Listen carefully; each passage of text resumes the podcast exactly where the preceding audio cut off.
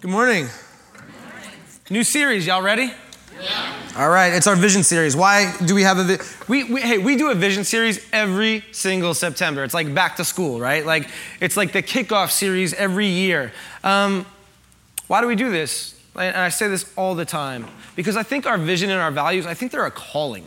I think they actually matter. I think this church is consequential, and you know I say this all the time. I believe our vision and values set us up to usher in a new kind of Christianity for the next 500 years, right? I always say that, but I absolutely believe it. And so that's why we're going to talk about our vision and values again this year. We're going to do that again because here's what I want you to do. If you are, have been here for seven years, we're going to be seven years old. It's a good thing. Yeah. Um, yeah, absolutely. Uh, if you've been here for seven years, this is going to sound super familiar. It's going to feel like a reminder. Good. Recommit to this church. Uh, recommit to volunteering, recommit to giving, recommit to being a part of this community. And if you're new here, I challenge you to do the same thing. I challenge you to hear our vision and values and then commit to giving, commit to being a part of the community, to commit to volunteering and serving. Invest in this place because I truly believe that this investment matters. It's going to change things. I really believe that. That being said, I want to talk about our vision today. What's our vision? And I'm sorry, I'm sorry, I keep doing this. Can you just turn me down just a little tiny bit? It's like if I hear a little hissing, I just, I don't know, I get thrown off. Sorry about that, everybody. Um, it says this Forefront is a church dedicated to a just and generous expression of the Christian faith. That's what we are, that's our vision. When I heard this vision four years ago, a friend of mine gave it to us. I, uh, I was like, well, the generous part is super simple. Like, that feels good. I'm down for that. Christianity is generous. In fact, we're going to spend a whole week talking about generosity and that, how that looks in our church community. But I struggled, I struggled with the just part of it. Like, really struggled. Because when we're talking about the just part of Christianity, we're talking about justice. We're talking about God's justice. Now, they say that pastors preach out of their woundedness. Y'all, I'm preaching out of my woundedness for sure. Because God's justice growing up for me was a difficult thing. Now, here's why it was difficult because God's justice always felt like wrath. That's what it always felt like. When people talked about the justice of God, for me it was like, am I doing it right? And if I'm doing it right, I think I'm going to heaven. And if I'm doing it wrong, then there's an eternal torment for me, right? There was a scary thing about God's justice. Anybody feel me? Anybody with me on that? Yeah, it was a little bit, it was a little frightening. And so when I read the scriptures, because I read the scriptures like plainly, like, you know, not like we do now, and I'd be like, you know, God wants me to like maybe exclude some people and limit some people. And if I do that, then it seems like I'm okay. But if I don't do that, if I don't limit and exclude, it looks like God's justice might be upon me, right? And God wants me to maybe do some mundane, kind of weird tasks or weird things. And it seems like if I do that, like uh, if, if I don't do those weird tasks or things, then God's justice might be upon me. It was a sense of like dread. So I grew up really scared of God. And in fact, I left the church for seven years. Anybody feel me on that one? Yeah, I left the church because I was like, I don't believe in a God that I, like, if I'm scared, like, I'm just gonna take my chances and not believe at all. Like, that's kind of how I felt. And yet, here we are with a justice or a just part of Christianity as part of our vision statement. So obviously, things have shifted and changed. Now, why have things shifted and changed? I want you all to go deep with me today. Will y'all go deep with me today? All right, because we're going to take a little tour of justice in our scriptures. All right? And what I want to do is I want to go through that. I want to tell you why this is going to be good news for us. So let's talk about justice. Let's go all the way back. Let's go all the way back to when God makes a covenant, which is a, a business deal. God makes a business deal with Abraham, who was Abram at the time. And really, what we can do from this is we can take all covenants and, and, look at them in this time. Now, all covenants in the time way back when, right, went like this. You would get some animals. You would get a goat, you would get a, a heifer, you would get a pigeon, you would get whatever, all right? And here's what you would do with those things you would kill them. You would kill them, and then here's what you would do you would cut them in half. Okay, you would cut them in half, and then you would arrange them to create a bit of an aisle. Does that all make sense to you? No, but it's real. It's what happened. You, you, you did that. You, you cut them in half. And, and, and what would happen is then these dead animals would be on either side of you, cut in half, and you would walk down this aisle and you would say, I'm going to pay you X amount of dollars for your land. And then your business partner, your business partner would say, and I'm going to um, give you this land for X amount of dollars. And you walk down this aisle between these dead animals. Now, here's the justice part. The justice part was this. It was, it was, should I not hold up my end of the deal May I become like these dead animals.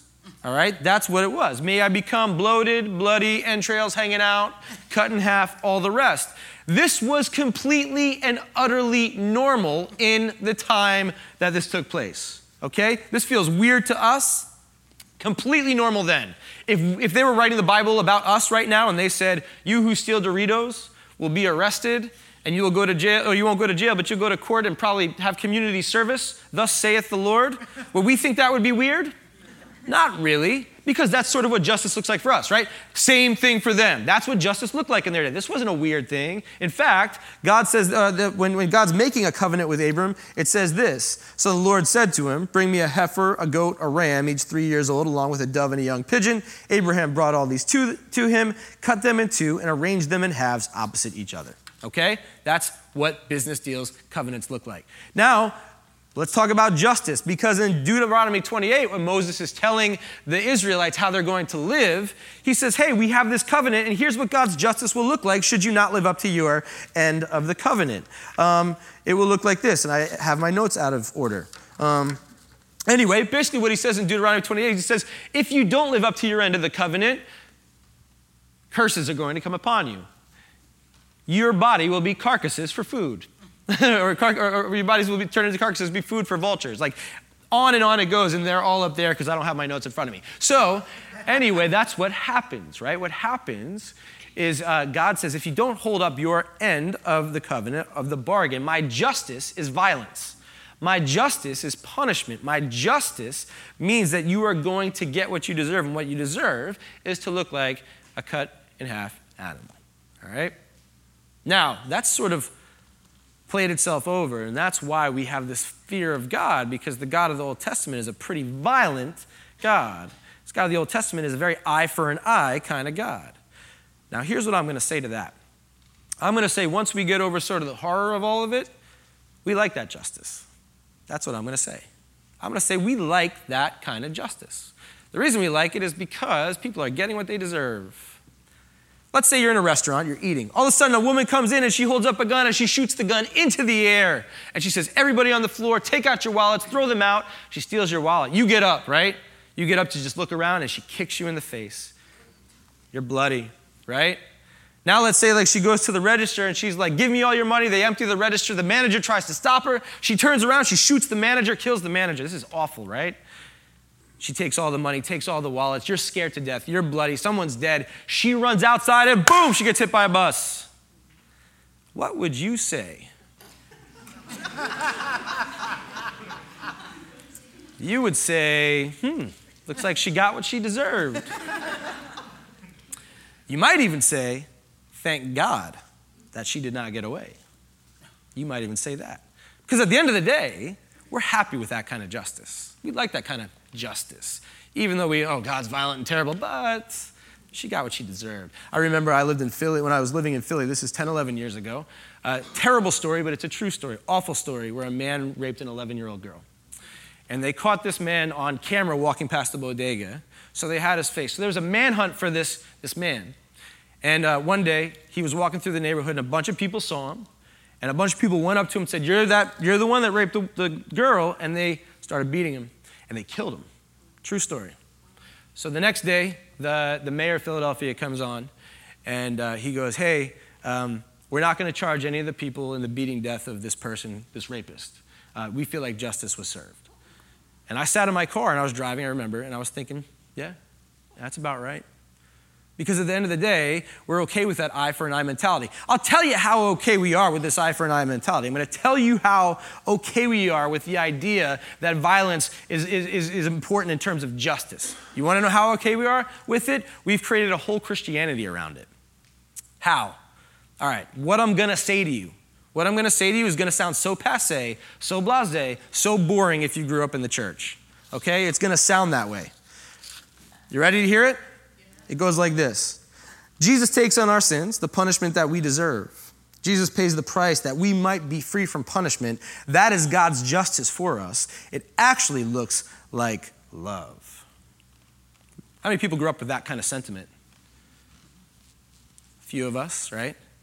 God takes on my sins. God takes on the sins of the world. And now I'm seen as good. And yet, there's something really violent about that. Because God does not see me as good. God does not see me as good until something is killed, until something is bloody, until something has cut in half and entrails on both sides. God does not see me as clean or, or, or, or, whole or worthy until Jesus takes that on, takes on that pain, takes on that death. That's not grace. That's just an eye for an eye with one person getting the brunt of it instead of all of us. And yet, it's at the core of our Christianity. Yet, it's the thing that we, we you know, what, you know, we, we sing about it. The wrath of God was satisfied.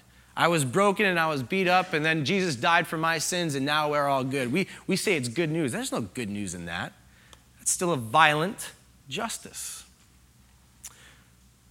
So, why why is justice, or why do we have just in our vision statement? Let's talk about it. And here we're going to talk about it by looking again at Jesus, okay? And when we look again at Jesus, uh, here's what we believe we believe that Jesus is God incarnate. In other words, when we want to see the character of God, we look at Jesus in order to see the character of God. When we want to see what God really thinks or feels, we look at what Jesus is doing. And I'm going to read you a story of one of the things Jesus did.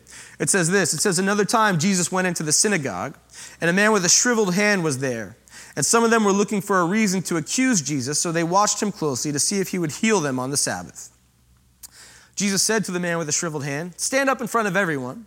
And then Jesus asked them, Which is lawful on the Sabbath, to do good or to do evil, to save a life or to kill? But they remained silent.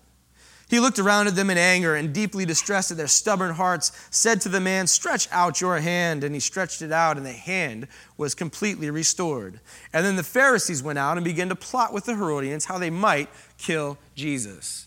All right, Jesus breaks a covenant. Remind me one time what happens when you break a covenant. You become like what? one more time. No, no. Um, yeah, you become like dead animals. That, that, that's, that's the covenant. The covenant is that there is violence inflicted upon you. The Pharisees have every right, every right to want to go back and say, How do we kill this man? He's breaking covenants. Now, here's the thing seven different times in our Gospels, Jesus breaks a covenant. Seven different times. And seven different times, what that tells us is that Jesus is deserving of death, of violence. That's what it tells us every single time. And yet, you know what happens every single time Jesus breaks a covenant? Every single time. Someone is restored, someone is reconciled, someone is resurrected. Every time. This man's hand is restored. Sight is restored to those who were blind, to the woman caught in adultery who the covenant says she should be killed. Jesus brings dignity, restores her, resurrects her, gives her new life. Says, Go and sin no more. Basically, he's not saying, like, watch out, I'm going to get you next time. But it's saying, like, no, there's dignity to your life. You are whole. Now go out and live like you are whole. Seven times, Jesus breaks the covenant. Every single time, Jesus restores, reconciles, and resurrects. Every time. So, the death and resurrection is still incredibly important to us. Why? It's incredibly important to us because what I see God doing is going, hey, I love you. You've always been whole. You've always been someone who is good. I see your suffering and I see your pain, and I don't want that for you. In fact, what I want to do is I want to show you that I suffer with you through Jesus. And so there is a death, and it's painful, just like the deaths that we face, just like the pain we face, the shame we face. But it's not the end of the story because what God says is don't focus on the death, focus on the fact that I'm resurrecting you, I'm making you whole. And the death of Jesus Christ is not so that I change my mind about you, it's that you change your mind about me, that I've always seen you as beautiful, and I've always seen you as whole and worthy of new life and resurrection every single time. That is the justice of God. God's justice is always restoring us, it's always reconciling us, it's always resurrecting us. That is what it's doing. That's good news. I'll take that.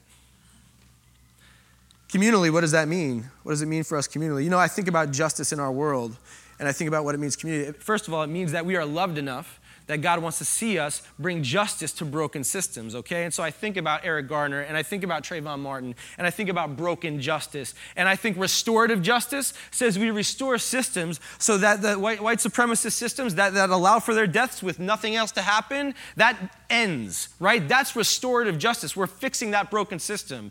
I think the idea of ICE, right, separating families. Now, some people will say, well, those migrants, they committed a crime. Regardless of what you think, Does the crime and punishment fit? Families being separated, that's something that has to be fixed. That's restorative justice. We're restoring that. There are marijuana laws that are putting nonviolent offenders in jail for years in this state. And yet our state's like, oh, maybe we should legalize marijuana, right? Without ever thinking once about the people that are put in, right? That needs to be restored. That needs to be fixed. That is God's restorative justice. God says, I love you so much, I want you to restore justice here as well. And this is the hard part. This is the hard part for me. You ready? This is what's really hard for me. God says, I want you to restore and bring justice to the Trayvon Martin, and I want you to, to bring justice to Eric Gardner and, and, and help change that system. That's justice. But you know what else is justice? Seeing their perpetrators restored, reconciled, and resurrected as well. I don't want that. I want them beaten by a mob and killed. But that's not God's justice. God's justice is always restoration, reconciliation, resurrection. So, what we say is, yes, I'm restoring. Uh, I want to see broken systems like ICE change, and I also want to see people who, who enact those broken systems in ICE, I want to see them restored, renewed, and resurrected. I want to see that for them too. And, and yeah, the, the, the rapist, the college rapist who only gets three months in prison, I want to change that system. That system is broken, but I also want to see that rapist not be beaten, killed. I want to see that rapist restored, resurrected, and renewed. And, ooh, boy, but that's God's justice. And that's God's justice for me. Y'all, I've done so many things that have broken the peace of this world. Raise your hand if you've broken the peace of this world. If your hand's not raised, it means your hand's broken. And the same thing happens to me. God says, No, I didn't need a violent death. I, I don't need to reconcile this through, through, through some kind of death and bloodiness and cutting an animal in half. I want you to know that I'm always working for your, my restoration and my reconciliation and my resurrection, my new life. And so, whatever we've done, whatever we're going to do, and we're going to do a lot, all of y'all are. God's saying, I see it, you're still whole. I'm still working for that, that, that resurrection for you the same way I'm doing it for everybody else. That's good news. It also means we don't have to be afraid. We don't have to be afraid. We don't have to be afraid that there's this God like going, well, uh, justice might be you going to eternal torment. We don't have to be afraid of that. We don't have to be afraid of living the wrong way or being scared. Now, here's the other thing that I think restoration means. It means that, you know, this isn't a scot-free thing. It's not like, well, I guess we just do whatever we want because God's always working to restore us anyway. No, restoration takes time. I love 12-step, the 12-step program. I was in one for a while. I love it. And the reason I love it is because they say, We're here to make you whole, we're here to restore you, but you need to look inwardly. You need to be honest about the questions you're asking. You need to be honest about your actions. And we want you to make amends with the people you hurt. We want to see you restored and renewed, but we want you to make amends with the people that you've hurt. And we want to see you restored and renewed. You are, you are whole, you are made whole, but we want to see you have accountability. That's part of the restoration process for us, too. It's not like, well, anything goes. It's like, no, there's some really mature ways we bring peace to this place by allowing God to restore us in those ways too. And sometimes it means living out a consequence, doesn't it? But that's not God punishing us. That's not God going, well, you did it wrong. This is my justice upon you. No, this is part of our restoration process. Here's the last thing that is good news about God's justice. I, went to a wedding last week. One of our deacons got married. Joel. It was good. It was fun. and he got married. He married Nelson, and Joel and Nelson are wonderful people. And I went, we went to the wedding, my wife and I, and, and while we were there, we got to officiate, and, and, then, um, and then it was the Mother Son Dance. You all know the Mother Son Dance? So the Mother Son Dance was happening, and one of Joel's friends was standing there, and he was emotional. Like, and I was like, and wow, you're really emotional over the Mother Son Dance. Like, you know, like, what's going on? And he goes, listen, as a gay man, all I ever want, all we ever want is to be told that we are whole. All we ever want is to be told that we can be loved. All we ever want is to be told that we're okay. And over and over and over throughout all the years, people tell us we're not loved, we're not whole, we're not okay. And he goes, I'm looking right now at Joel, and his mom's arms are around him, and he is being wrapped and enveloped in love. And he just got married to Nelson, and it was the most beautiful thing in the world. And I am celebrating the fact that today we are celebrating wholeness in this community. And then I got something in my eye. and I did. And I thought, this is God's restorative justice. for the lies that we have been told that we are not enough, that we are broken, for the lies that we've been told that we're not whole because of an orientation or identity, for the lies that we've been told because we have shame, that we did something to deserve this shame. Those lies are not, they're, they're lies. I was gonna say those lies are not true. Obviously, they're not true. And the good news is, is God is sitting there going, I see you, you've always been whole, and I'm continually, constantly working to, to make that happen in your life by reconciling, resurrecting, and restoring. That is what's true for us, all of us, full stop. And that is good news too.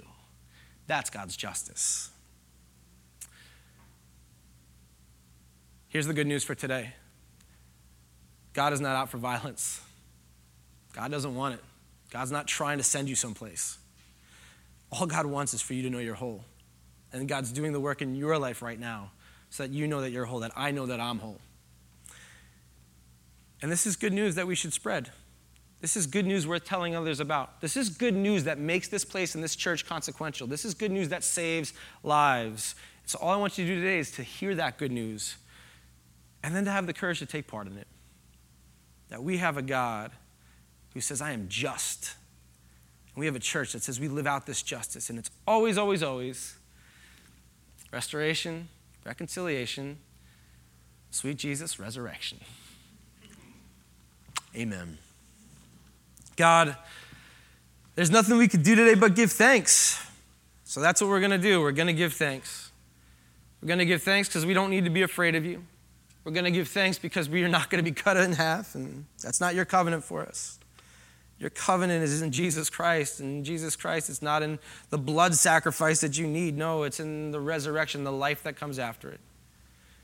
So we pray that in our hardest parts that you would restore us and renew us. Let that be your justice upon us, and we thank you for the ways it's already been restored and renewed and healed. Pray this in your name. Amen.